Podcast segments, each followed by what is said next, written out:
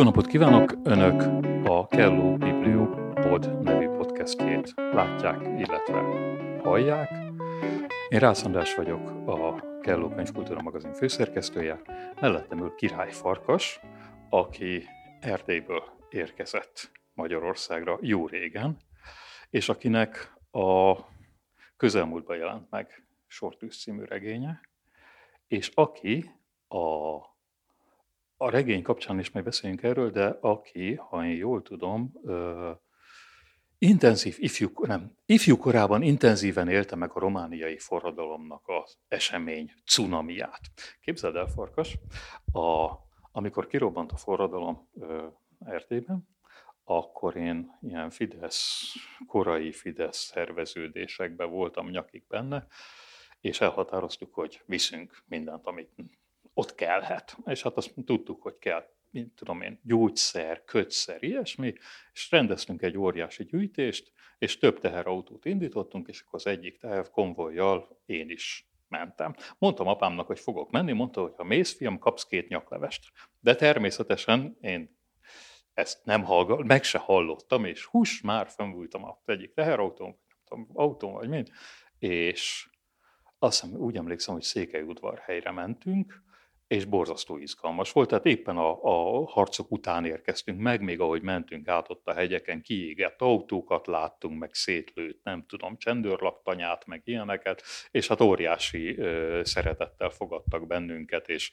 ö, a kórházba vittük a kötszereket, meg minden nagyon örültek neki, és nagy, nagyon nagy volt a lelkesedés. Én nekem ez a személyes élményem erről a sztoriról, de gondolom te ezt másképp láttad. Jó napot kívánok, Király Farkas vagyok, valóban, ahogy Rácz András mondta, és valóban Erdélyből érkeztem, ezer, nem, 2002-ben költöztem át Budapestre, azóta itt tényleg Budapesten, vagy Budapest környékén, és igen, jó a megállapításod, hogy valószínűleg másképpen láttam azokat az eseményeket, ugyanis Éppen a kötelező katonai szolgálatomat töltöttem, ráadásul egy operatív egységnél. Mi az az operatív egység? Hát operatív egység volt az, akit éppen nem vittek el vízerőművek építéséhez, vagy bányákba, vagy egyéb helyekre, ahova katonákat el szokták vinni.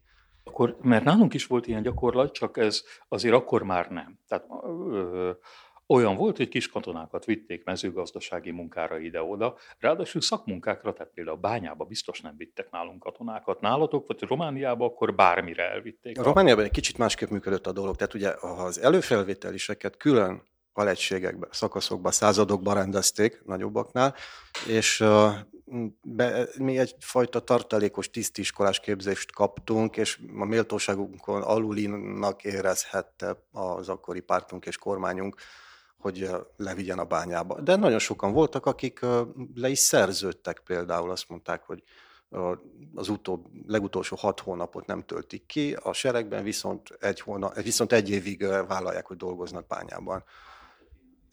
Ilyen, ilyen módon működött. Na, szóval én egy ilyen operatív egységben volt, Aradon, nem titok, és... Hát akkor ott voltál az események. Ott voltam, a sűrűjében voltam gyakorlatilag, kellős közepében mondhatni és uh, hát ez azért egy kicsit, icipicit más élmény lehetett, mint hát, uh, a segély. Hogy, hogy, hogy élted meg? Tehát tényleg, mert ugye mi innen azt látjuk, amit a híradóban mutattak, meg hát ugye annak ide, meg a mai filmekben is mutogat, vagy a mai, hogy mondjam, ilyen visszaemlékezésekben mutogatnak, hogy hát nagy tüntetések, ö, teljes káosz, ö, nem lehetett tudni, hogy ki hova áll, átállnak a szekusok, közélőttek, visszalőttek, mit tudom én, lelőttek egy pár rendőrt, lelőttek egy pár ö, ilyen szekust, vagy nem tudom, minek nevezték ezeket, ö, lelőttek egy csomó tüntetőt, ö, aztán egyszer csak azt láttuk, hogy végzik ki a Ceausescu-ékat. És, és véget ért a móka. Hát, igen, a móka véget ért, tehát ugye elvileg néhány napig tartott, gyakorlatilag nem igaz, tehát azért január közepén még mindig voltak ott Igen, én is így. A furcsa, furcsa történések. De próbálom valahogy lerövidíteni, mert szerintem hajnalig tudnék erről mesélni neked. A lényeg az, hogy, hát ott, hogy én hogy éltem meg, ott voltam. Nyilván, amikor bevonultam, már tudtam, hogy itt problémák lesznek, és akkor egyfajta ilyen védő személyiséget, egy álszemélyiséget húztam magamra, és azt mondtam, hogy én kibírom így ezt a kilenc hónapot, amennyit le kell szolgálni. végül hat lett. Jó ötlet volt. Mármint a, ez a védőszemélyiség? Mármint ez a védőszemélyiség, igen, mert miután leszereltem, ezt az egészet így lerántottam magamról, és újra a régi én nem tudtam lenni, legalábbis nappal, éjjel nem, mert éjjel olyan voltam, mint a tehát amit látunk az amerikai filmekben, hogy a pasi egy ilyen kis papírzacskóba rejtett üveggel rohangál és dühöng fel alá az utcákon, hát ehhez közeli állapotba kerültünk. Én kevésbé, de, de tudok olyan emberekről, akik nagyon. De mert be is vetettek titeket? Tehát lőni kellett? Persze. Te ha persze. konkrétan harcoltál? Igen. A, hadd kérdezzem meg, melyik oldalon? Hát most mikor, a, mo, mikor melyiken mi, Mikor melyiken, igen, mondhatnám. A, a, a, ez az aradi egység, ez egy nagyon érdekes történet volt. A, az aradi történet önmagában, ugyanis volt ez a, az ezred, és még voltak ilyen kisebb egységek a városban, tehát mit tudom én, egy rendőrszázad, sorkatona rendőrszázad, meg egy szekuritát és kis egység a reptéren, meg mit tudom, tűzoltók, ilyenek olyanok. És a, az egységünknek a törzsparancsnoka, aki azért volt a főnök, mert az ezred felét elvitték Temesvárra az ezred parancsnokkal, ők aztán nem jártak jól. Őket közvetlenül, a, őket közvetlenül a, ott a, a, lakosság ellen vetették meg, igen. Körbeárt ezeket az egységeket, és azt mondta, hogy gyerekek, minden lőszeres ládát, minden fegyveres ládát lezárunk, lepecsételjük, leplombáljuk, nálam a kulcs. És akkor sima ügy lesz, hogy ti nem fogtok rálőni a mieinkre, mi meg a tieitekre. Mi, mi vagyunk 1800-an, ti vagytok 150 szóval ne vicceljünk. És ez, ez egy józan, ez egy józan, józan ez egy, ez vezetői döntés. Ez egy józan vezetői döntés volt, ez egy, egy kiváló tiszt volt, el is ismerték a tevékenységét azzal, hogy rögtön ugye a 90-es évek elején leszerelték, és majd a, a South African Breweries román leányvállalatának lett a marketing igazgatója majd egy olyan autóbalesetet szenvedett, aminek a híre kb. két hónapig volt fent az interneten, és utána úgy eltűnt, hogy mai napig nem lehet megtalálni. Na most erre lehetne egy konteót építeni, ne építsünk. Tehát igen, tehát részt vettem ebben az egészben, és hát úgy éltem meg, tehát volt, volt ennek azért egy negatív hatása, tehát próbáltam én összeszedni magam, meg ugye egyetemre járni, meg felvenni a kurzusokat, meg dolgozni is mellette, de néha úgy eszembe jutott, hogy hú, le kéne menni a, a jugokhoz, és beállni mondjuk a horvátokhoz egy kicsit, mert de aztán elmúlt, hál' Istennek. De akkor jól értem, hogy ebbe volt benned egyfajta ilyen, ilyen hogy mondjam, agresszív késztetés, hogy, hogy ezek a, ezeket az élményeket ilyen módon dolgozt fel? Tehát a, a posztraumás stressznek a lényege az, hogy tehát amikor valamire emlékezni tudsz, akkor azt jelenti, hogy nagyjából túl vagy rajta. Ameddig nem bírsz emlékezni, hanem folyamatosan átéled, addig vagy ebben a, a szindrómában benne. És tehát né, néha úgy érzed, hogy váltanod kell, és valami olyasmit kell csinálnod, ami az értesz. Azért ez elég ijesztő. Hát most, hogy visszagondolok, hátborzongató. Tehát nem, nem hiszem el magamról, hogy ez én voltam. De furcsa. De, és akkor azt jól értem, hogy a, a Sortűz című regényed az ö, ennek egyfajta mm, elaborációja, valamiféle ilyen feldolgozási, ö, nem tudom, ebbe akkor van valamilyen ilyen pszichés önterápia, vagy nem tudom minek nevezzem, ilyesmiként is lehet ér. Mielőtt válaszolsz, mondjuk el pár szóba, ez arról szól ez a regény, vagy hát az a keret története, hogy van négy különböző nemzetiségű fiatal, akik sorkatonaként gyakorlatilag a te élményeidet élik meg. Nem, feltétlenül. Nem, tehát hogyha önmagamat írtam volna, akkor az egyre sokkal szegényebb lett volna, kevésbé lett volna pörgős, tehát nem, nekem nincs sok élményem. Nekem intenzív élményem aha, vannak. Aha. Viszont mert nagyon rég elkezdtem kutatni ezeket a dolgokat, újságokat olvastam, főleg mikor megérkezett ugye az internet, hát az internet az egyik legcsodálatosabb dolog. Nézegettem folyamatosan, hogy a román lapokban milyen ankétok, milyen riportok készülnek, milyen visszaemlékezések, mit nyilatkoznak az egykori tisztek, akik ugye a leszerelés után már másképp beszélhettek, és akkor ezekből összeállt egy, egy nagyon nagy anyag, amit hát egyszer elkezdtem írni, aztán megjelent Majoros Sándornak a Meghalni Vukovárnál című könyv, azt elolvastam, akkor utána megnyitottam azt, amit én írtam, Ctrl, Alt, Shift, Delete, hogy, hogy véletlenül vissza tudjak hozni belőle bármit is. És aztán egyszer megint nekifutottam, és végül harmadik nekifutásra írtam meg azt, amiből ez lett. Csak az még akkor hat szereplős volt, ami követhetetlen tette az egész sztorit, és most ezt így megírtam. De mondom, sok más embernek a története benne van. Hát ezt, ezt sejtettem, igen, tehát nem gondoltam, hogy ez csak saját élmény, de hogy, hogy a, a, a nem tudom, a, a kulcsa a történetnek gondolom. Hát a kulcs az, az nyilván, nyilván én vagyok. Vagy, igen. Hogyha azt kérdeznéd, hogy vajon hiteles-e, igen, hiteles. Igen, ez, ez, ezt, ezt is gondoltam. Tehát benne, benne voltam. De Farkas, beszéljünk két mondatot, egy picit, picit lépjünk hátrébb. A, a napokban beszélgettem valakivel, akivel arról esett szó, hogy a kortárs fiataloknak gyakorlatilag nincs történelmi tudatuk. Tehát egészen tehát a, a 20-30-as korosztály a 30-40-50 évvel ezelőtti történetekről nem tud semmit. De, tényleg semmit. Tehát nem, hogy a 19. századról, de tényleg semmit.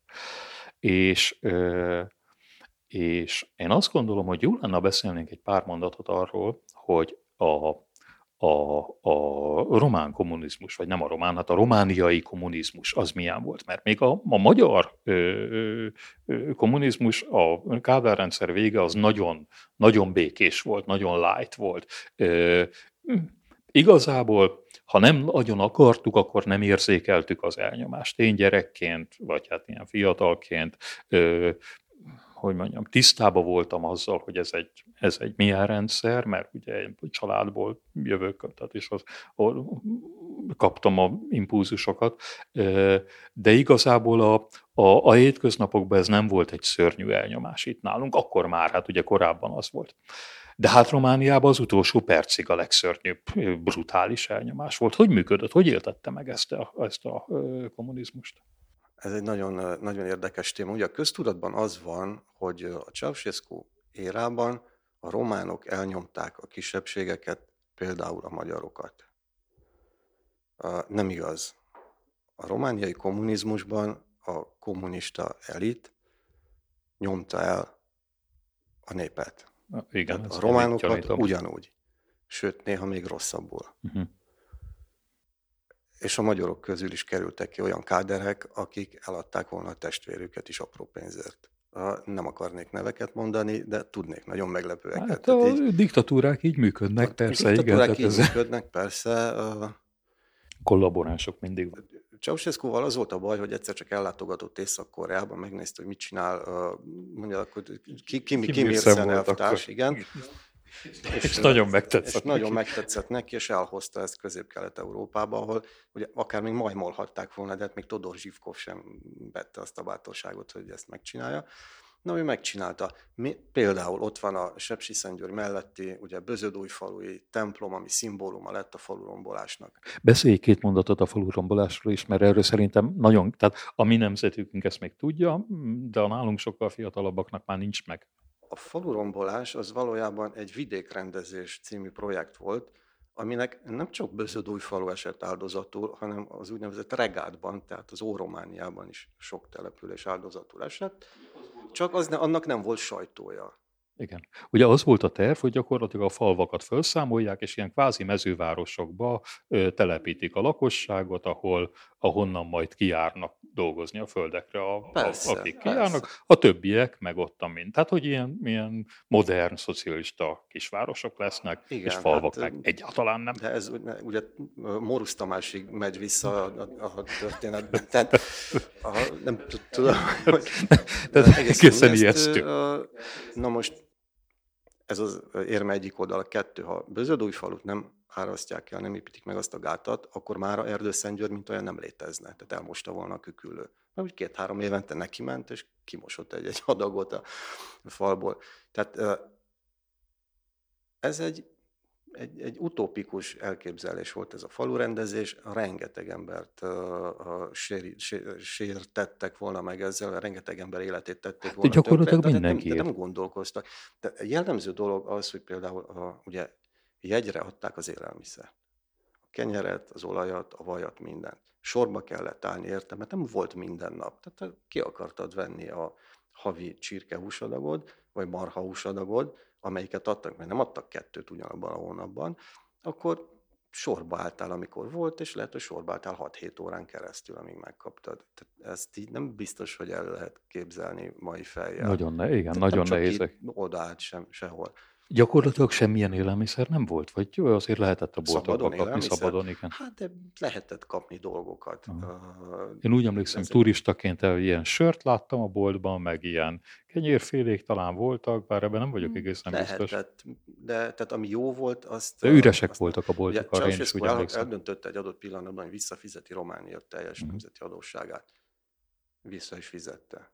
89-ben sikerült neki ezt visszafizetnie úgy, hogy ennek a jegyrendszernek az volt az alapja, hogy tudósok, ugye szobatudósok ültek az asztalon, kiszámolták, hogy hány kilót nyom és milyen magas egy átlag romániai ember, vagy átlag romániai asszony vagy férfi, mit dolgozik, és a munkája szerint körülbelül hány kalóriára van neki szüksége. Ez elméletben működik.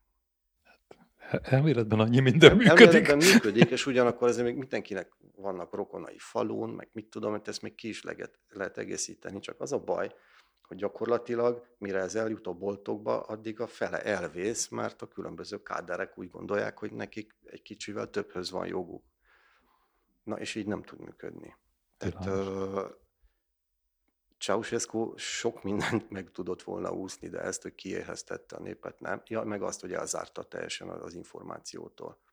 Tehát külföldi sajtó, hát ne viccelj, nem lehet. Az nyilván nem jött, igen, de még az Televízió nálunk, nálunk is nagyon á, visszafogottan nem működött.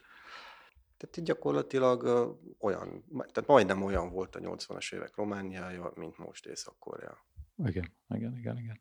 A, a, te mit gondolsz, mitől rob, mi, mi volt a, a, a, hogy mondjam, a szikra puskaporos hordozó, mitől robbant ki a, a forradalom? Mert azt ugye tudjuk, hogy ott Tőkés László körül, őt körülötte kulmináltak az események, de én azt gondolom, hogy ha nincs valami más is, akkor ebből nem lett volna egy országos ügy.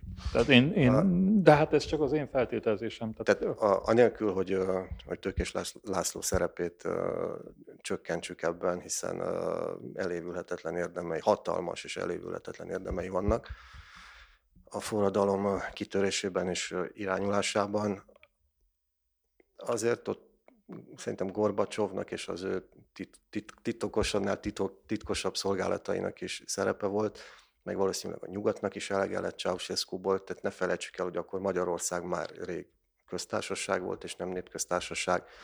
A berlini falnak már neki mentek. A Csehszlovákiában megtörtént a, a csendes rendszerváltás, Lengyelországban szintén, Todor Zsivkov már lemondott, tehát ő egyedül volt már csak a régi diktátorok közül, és ez senkinek sem volt jó. Tehát azt gondolod, hogy itt, Szerintem- a, itt a spontán ö, népi elégedetlenség, a, a tőkés körül kirobbant mozgalom, Rá, És- és, rá voltak és, készülve és, azért és a szovjet egyesen. ö, titkos szolgálatok és az összes többi. Hát Tehát, meg a román egy- titkos szolgálat, a egy- azért... egy, több, több szereplős dolog volt ez. Hát nyilván tehát egy, egy hatalom átvétel készült, ami nem teljesen sikerült. Én, én azt gondolom, hogy a Securitate át akarta venni a hatalmat, viszont jött a Nemzeti Megmentési Front, Joni Liescu, Petre Rama, stb. Mindegy, nem mondok neveket, mert úgysem biztos, hogy ismernék, tehát egy, egy civil része, és akkor ebből kialakult egy valamiféle ellentét, ami gyakorlatilag mai napig tart a román politika életben, de hát Hát ez, Ez már nem a mi ez már dolgunk. nem a mi tehát igen, dolgunk, tehát igen. Ez, ez, igen. De farkas, és a forradalom után, te rögtön leszereltél utána? Kanyarodjunk vissza Nem. a te Nem, életpályádhoz. nekem 9 hónapot kellett volna teljesítenem előfelvételisként, ezt lerövidítették 6 hónapra, tehát 90 április 3-án szereltem le. De akkor te voltál 10, nem tudom, 9 éves, vagy 20, Hát vagy még annyi sem. Vagy még talán annyi sem. Még igen. 19 sem. Hogyan folytatódott pályád? És hogy lett ebből a leszerelt katonából egy, egy magyar író. ez, ez azért ah. egy nagy ugrás, én azt értem, de, de hogy mondjam, nem feltétlenül következik, vagy nem látom a, nem látom a okozatiságot. Mi, minket, hogyha Cezel Imre, vagy Cezel Endre, bocsánat, megvizsgálhatott volna, nagyon, nagyon élvezte volna a helyzetet ugyanis elkerülhetetlen volt, tehát már korábban írtam gimnazista koromban is, nyilván mindenki ír gimnazista korában, az én édesapám Király László költő író, a édesanyja pedig Katona Éva színművésznő volt. Hát ez egy ilyen család volt. Édesanyámnak az öccse Katona Károly szintén színész volt, inkább operett színész. Királyágon pedig meg tudnék számolni az utóbbi két generációból legalább hét embert, vagy igen, hét-nyolc embert, akinek legalább egy kötete megjelent. Uh-huh. Tehát ezért a rossz gén, tudod, csak nincs mit csinálni vele. Me, merre, honnan származik a család? Már ha, hát agyajágon Kolozsvárról, és apajágon Székelyföldről, Sóvidékről. Szé, székelyek vagy? Igen, igen. Székályek vagyunk, igen. Hát csak. Mert ott a, beugrik, hogy ezt mondtad, hogy mindenki írt egy könyvet, hogy többen, e, többen. A, hát, vagy többen, mindegy, igen. Beugrik, hogy még én annak idején ilyen kultúrtörténeti stúdiumokban ö, valamikor említette nekem valami tanárom, és nekem ez borzasztóan tetszett, hogy ö, er, a székely közösség számára a, a ö, az olvasni tudás és a, a könyvvel való ö, viszony, vagy jó viszony, az egy ilyen nagyon régi, tehát a, a könyvnyomtatás megjelenése óta ez egy ilyen jelenvaló dolog. Tehát a kiemelkedően olvasottak voltak már a kora újkorban a székely családok, vagy hát nem, biztos nem mindegyik egyébként, tehát gondolom a jó módúbbak, vagy a nem tudom, a, a középosztály. Tehát, hogy ennek ott, ennek ott egy komoly hagyománya van, ezért kérdeztem, hogy, hogy honnan származol, vagy ez ugrott be annak kapcsán, amit mondasz. Tehát, hogy ott, ott ez a könyv, könyvkultúra, ez, ez egy intenzíven jelenlévő valami. A kultúra általában valamivel intenzívebben volt jelen, mint máshol, mert ugye székely ember mindig szabad volt tehát ő, ő belőle csak akkor lett uh, jobbágy, hogyha valami elképesztő dolgot csinált, és akkor el kellett adja magát jobbágynak. Tehát más volt a, a tartása, ma, is más a tartása a székely embernek, mint a környező vidékek embereinek. És hát ezzel járt együtt nyilván No szó, jössz egy ilyen családból, gyerek vagy mi, hát gimnáziumba írok. Miket írogattál gimnáziumba? Van hát erről verseket, valami emlék? Persze, verseket? verseket írtam, hogyne. És milyen uh, szerelmes és... verseket, vagy ilyen, nem tudom, nem, a, nem, a rendszer, rendszerellenes vers... verseket írtam, igen, igen, és, és szamizdatban így ment körbe a barátaim között, és mindig izgultam, hogy vajon melyik lesz az, amelyik beköp az igazgatónak, és jönnek a szekusok, és kihallgatnak. És, és nem ilyen? jöttek. Nem jöttek. Nem jöttek. Hát kellett volna még egy két év hozzá, és akkor elcsíptek volna. És most képzeld, hogy ülök 90 januárjában a kasszárnyában, és érkezik egy levél az akkori ex-barátnőmtől, akivel éppen a forradalom előtt szakítottunk levélben, hát tudod, hogy megy ez fiatal, érkezik tőle egy ilyen vastag levél. Na mondom... Ez nem szakítás. Ez, ez, ez nem tudom mi. És így körbe volt írva a boríték, hogy igen, a költő úrnak már hogy fel, tíz év felhúzta az órát, már szóba sem áll, gondolom, hogy nem írtam neki semmilyen levelet addig, amíg ki voltam oda vezényelve. Hát ez mikor 24-et, 24 vagy 24-et 8-szal vagy ébren, az nem, a, nem kedvez a levélírásnak, főleg, hogyha mert lövöldöznek is fölöttem, talán sisakon is találnak, mint ahogy velem történt. És mondtam, hogy no fene, kibontottam, és benne volt a kolozsvári jelenlétnek az első száma, és benne három versem. És néztem, hogy ez most mi. És te erről nem tudtál, hogy meg Nem tudtam. És hogy nem került tudtam. Hát úgy, hogy Kolozsváron megalakult ez a jelenlét, ilyen figurák, mint uh, a Kelemen Hunor, talán Fekete Vince, ott összerakták ezt a szerkesztőséget, és meghívták apámat, hogy lássa el őket tanácsokkal. És apám gondolt egyet, tudta, hogy hol vannak ezek a versek, betett hármat a zsebébe, bevitte a szerkesztőségbe a fiúknak. Ezek leközölték. Ezek szerint tetszett nekik? Hát nézd, nem vettem fel az első kötetembe ezeket, de, de... de úgy, úgy ott voltak. Hogy ott voltak. Ezek, és... szerint, ezek szerint már gimnázium, tehát hogy mondjam, jó verseket írtál. Tudod, ugye, hogy ezek, ezeknek nem tudom, az irodalmi értékük milyen, de hogy ott a helyi értékük megvolt, az egészen biztos. Ezek szerint. Hát a helyi értékük megvolt, hát de a kaszárnyában megérkezik az újság, lapozgatom. Jönnek a kollégák, mi ez? Hát mondom, egy újság. Milyen? Hogy megjelent benne nekem is két versen, várjál, nem kettő, három hú, és akkor ott csodájára jártak, le kellett fordítani románra, román kollégáknak. Szóval valami nagyon nagy dolog volt ez, nagyon hát ez tiszteltek, ez, hogy persze. egy ilyen fickóval lehetnek ők együtt sorkatonák. Jól értem, hogy akkor ez, ez indított el téged, hogy komolyan vedd ezt, hogy érdemes komolyan uh, venni? Igen, ez indított el.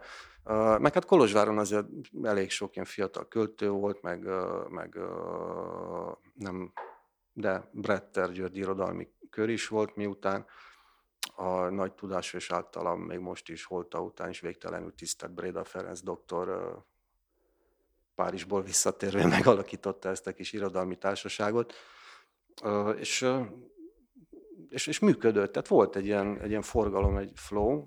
Igen. A, aztán történt egy nagyon érdekes dolog, szintén a jelenléthez kapcsolódik. Én ugye barlangáztam annak idején, és hallottam a fülest, hogy a központi boltban, a centrálban uh, ilyen remek hat góliát elemmel működő, nagyszerűen szigetelt elemlámpákat lehet kapni. És mondtam, hogy hű, ha éppen van rá pénzem, megyek, megveszem. De mentem, kértem, volt még elemet is kértem hozzá, ideadták, megkérdezték, becsomagolják-e, mondom be, és becsomagolták a jelenlétnek az egyik ívébe, ugye, amit elnyomtak, és a nyomdából oda kerül, becsomagolták a saját verseimbe az elemlámpát. Na, ez azért ez egy pozitívan is érinthetett Igen, volna, de... Van, van, ez pozitívan is jó, de... Ne, de, de... Ne, nem esett jól. és akkor úgy ideig visszafogtam magam, de aztán rájöttem, hogy ez hülyeség, és ami bentről jön, azt ki kell engedni, legfeljebb nem lesz olyan jó, mint amilyennek szeretném. De én azt akarom kérdezni, hogy a, én nekem az az élményem, hogy a rendszerváltás utáni néhány évben óriási felszabadultság volt Magyarországon mindenképpen. Tehát kulturális téren alakultak az egyesületek, mindenki mindenkivel beszélgetett, vitatkozott, tartalmas, értelmes, irodalmi, kulturális, közéleti viták zajlott, ahogy egy, egy klassz, egy, egy vitális korszak volt.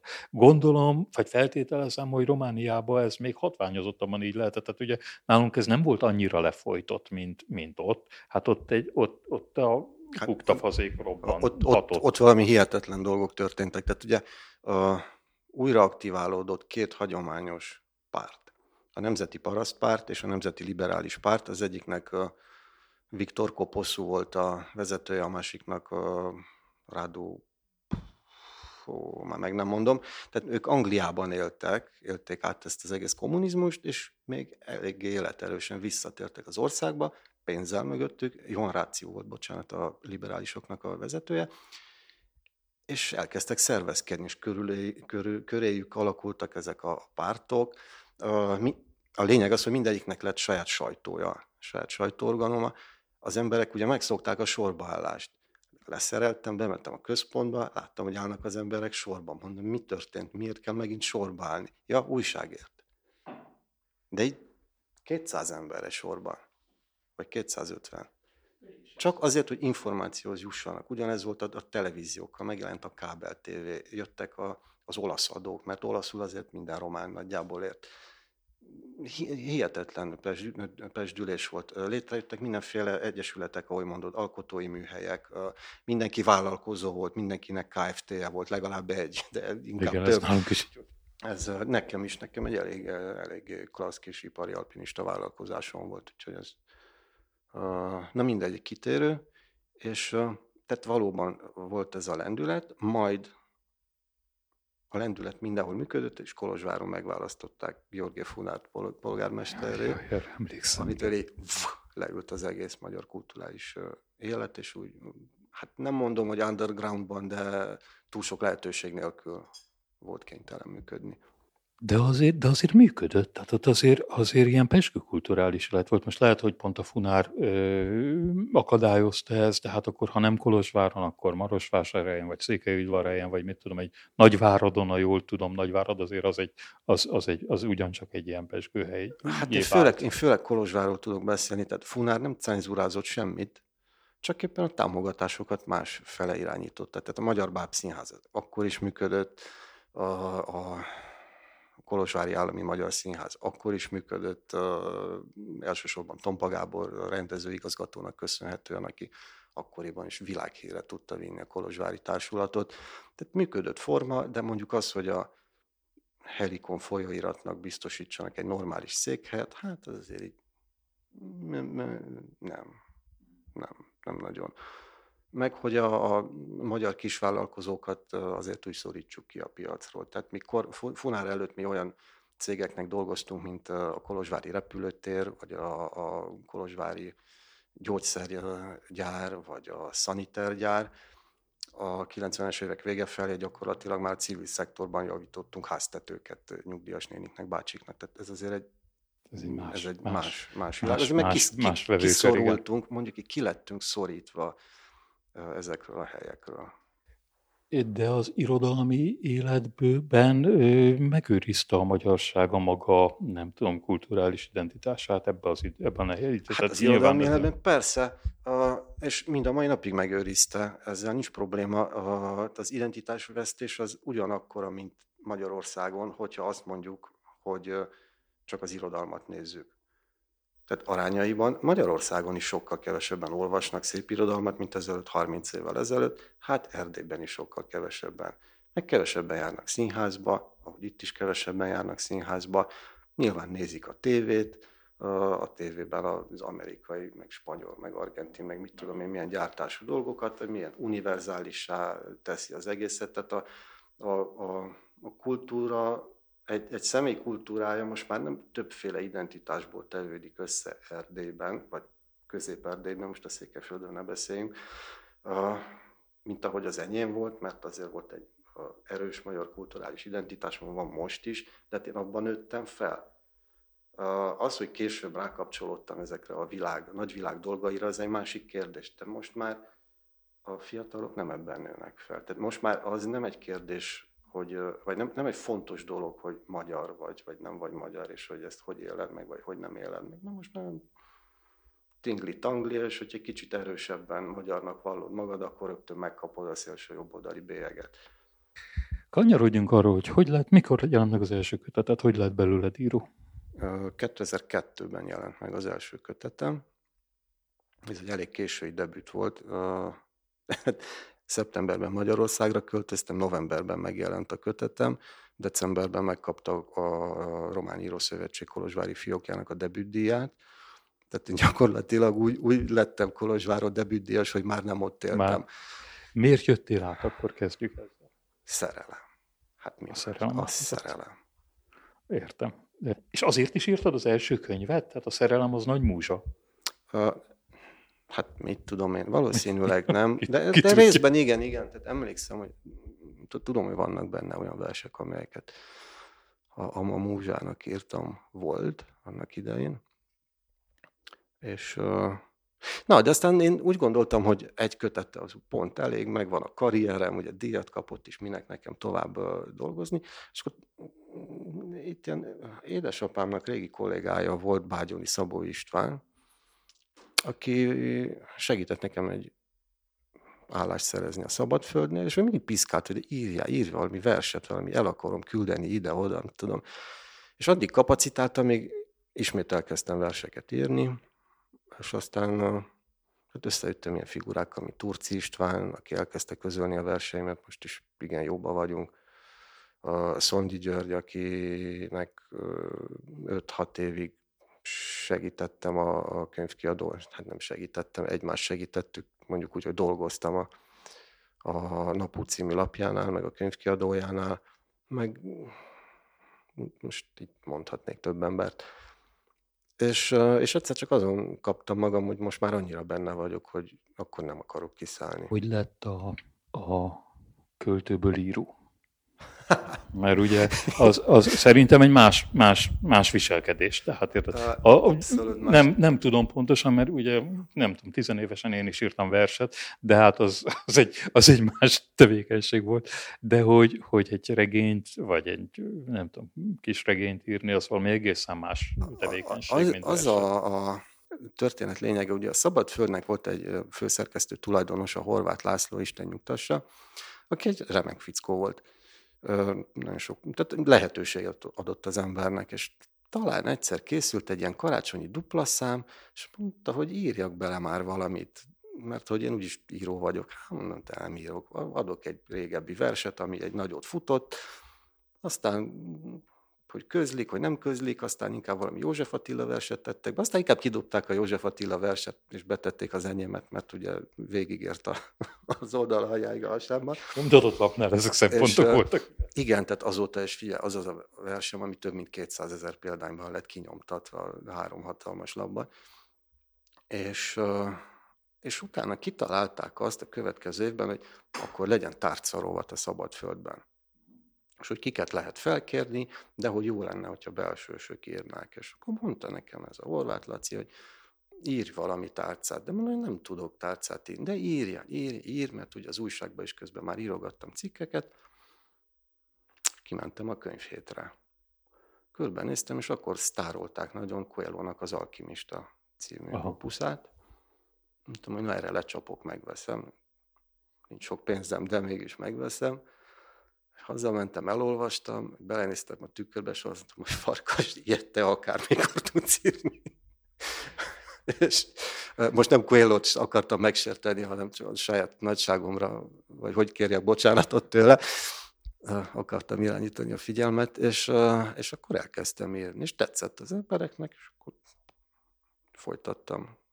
Meg nekem is tetszett nyilván, tehát úgy éreztem, hogy rááll a kezem. És és akkor írom. És akkor azóta, akkor az, hát, azóta hát, írtam ezeket a tárcákat, akkor megjelent egy novellás kötetem, a Hosszú Árnyékok Földje. Elég jó volt a recepciója, utána megjelent a, a sortűz, ami hát ugye úgy kis regény, hogy nem tudom, hogy mi, mert egy kísérleti könyv, ezt láttad, vagy nem Igen, láttad, azt tudom, hogy itt több, több, több nézőpont ö, merül föl. Tudod, mi jutott eszembe, ha már ez így szóba került? A, a Alexandriai négyes jutott eszembe. Hogy az egy ilyen, ilyen típusú valami, hogy ilyen több, több, több nézőpontból próbálja ugyanazt a történetet elmesélni. Hát nyilván nem én találtam ki ezt a, ezt a műfajt, többen alkalmazták. Az, az én könyvemben talán annyi az újítás, hogy a kedves olvasó bosszantására azt a négy szálat különböző tipográfiával igen, ezt olvastam. Meg. Van, akinek tetszik, van, akinek a, nem tetszik. Igen, igen. De egy dolgot tudok, hogy lehet, hogy neki nem tetszik, és borzalmasan zavarta a, a, a, az olvasásban. De soha nem felejtél, hogy olvasott egy ilyen könyvet. Még hogyha közben ötször a falhoz is vágta. Vagy remélem, hogy a falhoz vágta. Most én nem megnyugtatni akarom az embereket azzal, amit írok, hanem valami olyat írni, amit mások nem hoztak össze eddig. Beszéljünk az új sztoridról. Azt, mit, én, ugye már egyszer beszéltünk erről, hogy találtál egy rendkívül izgalmas történetet a, a nem tudom, a magyar polgárosodásnak egy ilyen, egy ilyen különleges sztoriát. Igen, a monarchia, monarchiabeli polgárosodás emelkedése és a, a hanyatlása címe is lehetne ez. Ugye említettem, hogy sokat dolgoztam a csapatommal háztetőkön, és nagyon régi tetőcserepekkel is találkoztunk, és nagyon megbarátkoztunk velük, mert körülbelül száz évesen is háromszor olyan jó állapotban voltak, és ö, jobban lehetett őket, vagy azokat használni, mint a kortárs tetőcserepeket, amelyek ugye olyanok, hogy beszivárog a víz, háromszor meg, vagy felpikkeljedik az, pikkeljesedik az egész, szétesik a cserép, és de ez annyira ment, hogy amikor valahol lecseréltünk egy tetőt vagy egy tetőrészt, én sorba rakadtam a cuccokat, és így uh, bőrzésztve eladtam a, azoknak, akiknek szüksége volt pótolni. Nézed, az tetőn. És, ezek, és ezek ennyire jó minőségű Igen, és voltak. ezekben voltak ilyen különböző pecsétek, hogy bón, és mellette egy oroszlán, vagy musong, és mellette egy, nem tudom, Mi? elefánt. Ez, ez olyan, mint a tégla, tégla Ez pecsét. olyan, mint a tégla. Aha. Igen, benne volt a gyártónak a neve, és a pecsétje, és a hely, hogy hol gyártották. Zsombolyán, Budapesten, mit tudom Nagy Kikindán, akárhol, Békés Csabán. És a legtöbbször ezzel a Musong névvel találkoztam. És akkor mondtam, mi nézek utána, hogy ki ez a Musong. Akkor még nem akartam könyvet írni ebből. És tehát ez még a 90-es évek második felében volt, majd ugye elköltöztem ide, egy idő után már lett otthon is internetem, és eszembe jutott, hogy na lássuk ezt a musongot. És kiderült, hogy ez egy a, sváb család, de igazából egy elsvábosodott francia család, amelyik még a 17. század végén került a bánságba, Nagy Kikinda környékére. Onnan szívottak aztán át Zsombolyára, svábosodtak el, és építettek fel egy birodalmat. Hát ennek a legnagyobb figurája uh, Musong Jakab volt, aki aki, aki mindent megcsinált, amit lehetett, tehát volt olyan, ez az aggressive takeover, tudod, tehát úgy megvásárolod a másiknak a vállalatát, mert olyan helyzetbe hozott, hogy már nem tud más csinálni, de nyert ő téglagyárat kártyán is, meg be is házasodott a Bon családba, tehát onnan is jöttek a dolgok, és egy olyan... Mikor élt ő, ezt tisztázzuk ez, 1923-ban halt meg, szívinfarktus kapott a WC-n ülve, ezt Zsombolyán a temetőben ezt úgy meg is örökítették egy hatalmas uh, síremlék formájában, hogy musongjak a bül a WC-n, és ez van a sírján. Ez van a sírján. Ez van a sírján. Uh, és uh, hát ugye 1800-as évek közep, a második felében született. Igen, igen. igen, igen. Uh, valaki uh, újra becsülte mai pénzben a, a vagyonát, és egy valami, nem tudom, 300 ezer, nem, 3 ezer milliárd dollár, vagy valami ilyesmi jött ki, megnéztem a tőzsdén, jelenleg az Apple-nek annyi az értéke. Tehát egy, egy ekkora céget vezetett ő a monarchiában. De mekkora cégek lehettek a monarchiában? Ráadásul ugye ez egy olyan cég, ami, ami nem egy ganzmávag, vagy egy, vagy egy nem tudom, amikről tudunk. Hát én soha nem hallottam róla. Én sem, addig, amíg a fejemen, vagy már nem tudom kinek a fején eltörött egy ilyen cserép, és összeraktam, és nem látta, hogy musong. És na most ennek a családnak a, a történetét próbálom valahogy, valahogy összefogni, de, de várjál, mert ez, hogy nekik voltak cserépgyáraik, meg a Békés Csabai és környéki cserépgyár, az összes az övé volt, minden, ami agyaggal foglalkozott. Emellett uh, megvették Báziás fürdőt. Mert ment a felesége, sváb népi öltözetben, és gondolta, hogy bemegy a kaszinóba, szétnéz pihengettek ott éppen, és nem engedték be, kiröhögték, mi vagy Schwab néni, te be akarsz ide jönni, na majd, amikor szépen felöltölő hazament, mérges lett, kiderítették, hogy ez az egész kaszinó, meg az egész fürdőhely el van zálogosítva valakiknél, felvették velük a kapcsolatot, kifizették az álogot, majd bement a kaszinóba, a népi viseletben kirúgott mindenkit, és mondta, hogy akkor kezdődik az új élet.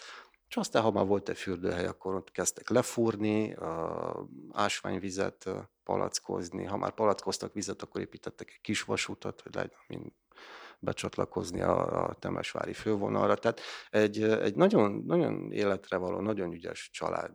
A fia nem azért úszta meg a világháborút, mert hadianyaggyára volt, és kellett, mint menedzser. Tehát így ugye meséltem, beszéltünk erről az óbudai téglagyáról, amit NASA ajándékba építetett a, a lányának, aki aztán nem fogadta el, és ezért kitagadta. Én, én csak, hogy ó, mi már egyszer erről beszéltünk egy-két mondatot, én ott abba a téglagyárnak a maradványai között játszottam gyerekkoromban, csak ennyi, a, ennyi az izgalmas saját élményem a Musong családdal kapcsolatban a, azt, azt mondnak, hogy mennyire akarsz visszakony, visszanyúlni, mert ugye itt van egy, van egy borzasztó izgalmas része, hogy ezek hogy kerülnek ide. Ez francia család. Én tudom, hogy jöttek ide franciák, de egy részben elenyésző számban, részben meg hát azért ez, egy, ez önmagában is egy izgalmas sztori, gondolom, ezek valami huganották lehettek, vagy valami ilyesmik. Nézd, a fogalmam nincs, tehát a, a válságban mindenféle emberek voltak, flamandoktól, olaszokig, franciáktól, akárkikig hát az egy mocsár volt lényegében az egész, amit nem tudom hányszor kellett lecsapolni ahhoz, hogy megmaradjanak az emberek, ne vigye el őket a malária, meg egyebek. Hát nem odáig szeretnék visszamenni, hanem csak a 18 tehát amíg ez a musongjakkan elkezdi a, az, az ő működését. Csak nem tudom, hogy hogy írjam meg, mert tehát egyrészt muszáj megírnom, mert egy MMA ösztöndíjat nyertem el a, a tervvel, másrészt meg amint elnyertem az ösztöndíjat, és elkezdtem volna járni Bukarestbe, Temesvára, Aradra, akár Zsombolyára ide-oda könyvtárazni, meg anyakönyveket nézni, jött a Covid, és és nem tudok. Tehát vannak ugyan online adatbázisok, mint az Arcanum, meg, meg van egy Erdély is, ahol találtam dolgokat, de például a román sajtót őrző könyvtárak mm, nem, nem digitalizálták no. ezeket a dolgokat egy adott pillanatban kitaláltam azt, hogy rendben, én nem tudok oda menni, de megfizetek valakit, aki majd elmegy, és na, ahogy ezt kigondoltam, két napra rá Romániában bezárták a könyvtárakat a közönség előtt. Tehát ez fogalmam nincs, hogy hogy fogom. Valószínűleg úgy fogom megírni, hogy egy része ez a, a, a, abból az anyagokból lesz, amiket találtam a sajtóban, a másik része meg arról fog szólni, hogy ül az író a Covid kellős közepén, és, és próbálja és, és tehetetlen, és hogy ezt hogyan próbálja valahogy megoldani meg hogy milyen lelki nyomora van neki emiatt, meg hogyan próbál kitörni, vagy igazodni, vagy... Mi történt ezzel a Musong Jakab? Az már a családdal? Hát az történt, hogy ugye 21-ben a Erdély végleg Romániához került, és a román állam az úgy gondolta, hogy ezeket a nagy vállalkozókat majd mind kiforgatja a vagyonukból, és hát kergeti a román vállalkozókhoz. Tehát nyilván nekik voltak Magyarországon is érdekeltségeik, és az a, az országváltás az nem olyan volt, mint a, a 45-ös, ahol jöttek is a kommunisták rögtön, hanem ott azért egy a kapitalizmus, mint az társadalmi igen. rendszer, gazdasági berendezkedés, az megmaradt. Tehát nem lehetett államosítani. Viszont rájuk lehetett küldeni a sajtót, hogy mocskolják őket, rájuk lehetett küldeni a financokat, rájuk is küldték, most nyilván, amikor egy ekkora vállalatod van, ott lehet baj találni.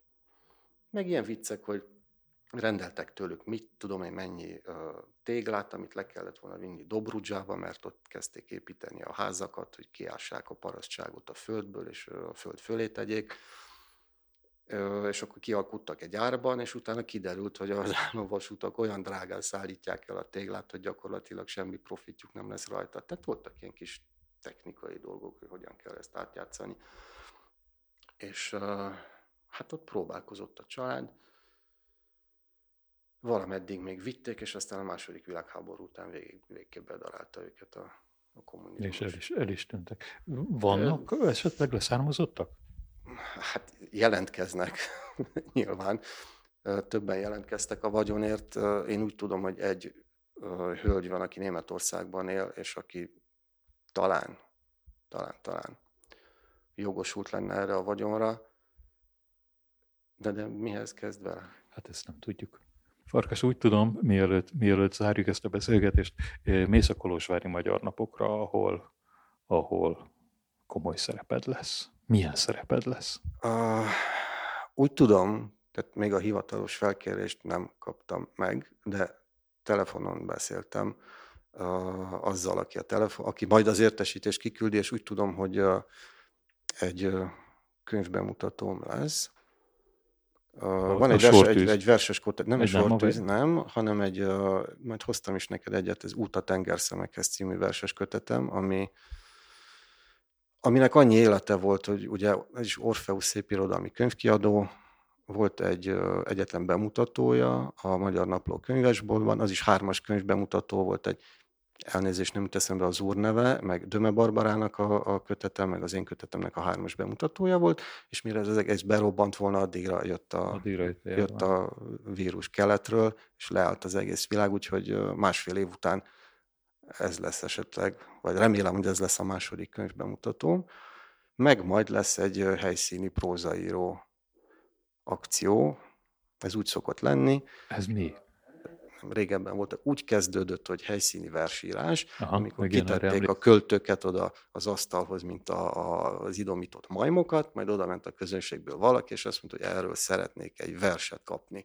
És akkor a költő eldöntött, hogy erről most ír egy haikut, vagy disztihont, vagy nem tudom, vagy akármit, és megírta azt a verset, és akkor azt örömmel megkapta a, az, aki kérte. Most Mondjuk már... ez kellemes és bájos, Igen. mókás másodszorra vagy harmadszorra lesz ilyen prózaíró akció, nem mondjam versenynek, helyszíni prózaírás, és erre is fel vagyok kérve, és már nagy izgalommal várom ezt. És ez ugyanígy működik, hogy kiültetik a írókat, oda igen, lehet menni, és azt mondod igen, neked, igen, hogy igen. ír légy szíves egy, egy rövid prózát arról, hogy, és mondom, hogy miről mond, És akármit mond, és, és akkor arról írni kell. Fogod magad, és írsz. És írsz, igen. Ha? Nagyon megtisztelő az ilyen felkérés, mert uh, azt jelenti, hogy uh, nem hiába dolgoztam eddig, megbíznak bennem a szervezők, nem hozok rájuk szégyen. Igen, én is így gondolom, hogy ez egy, ez egy uh, igényes, kreatív munka egyébként. Tehát, hát akkor Farkas, nagyon szépen köszönöm ezt a beszélgetést, és akkor a Kolozsvári Magyar Napok alkalmával Király Farkastól lehet rendelni verset is, és prózát, vagy úgy jól értem, most inkább csak prózát prózát. De szerintem verset is fog írni, hogyha nagyon megkérik. Nagyon szépen köszönöm. Én köszönöm a meghívást.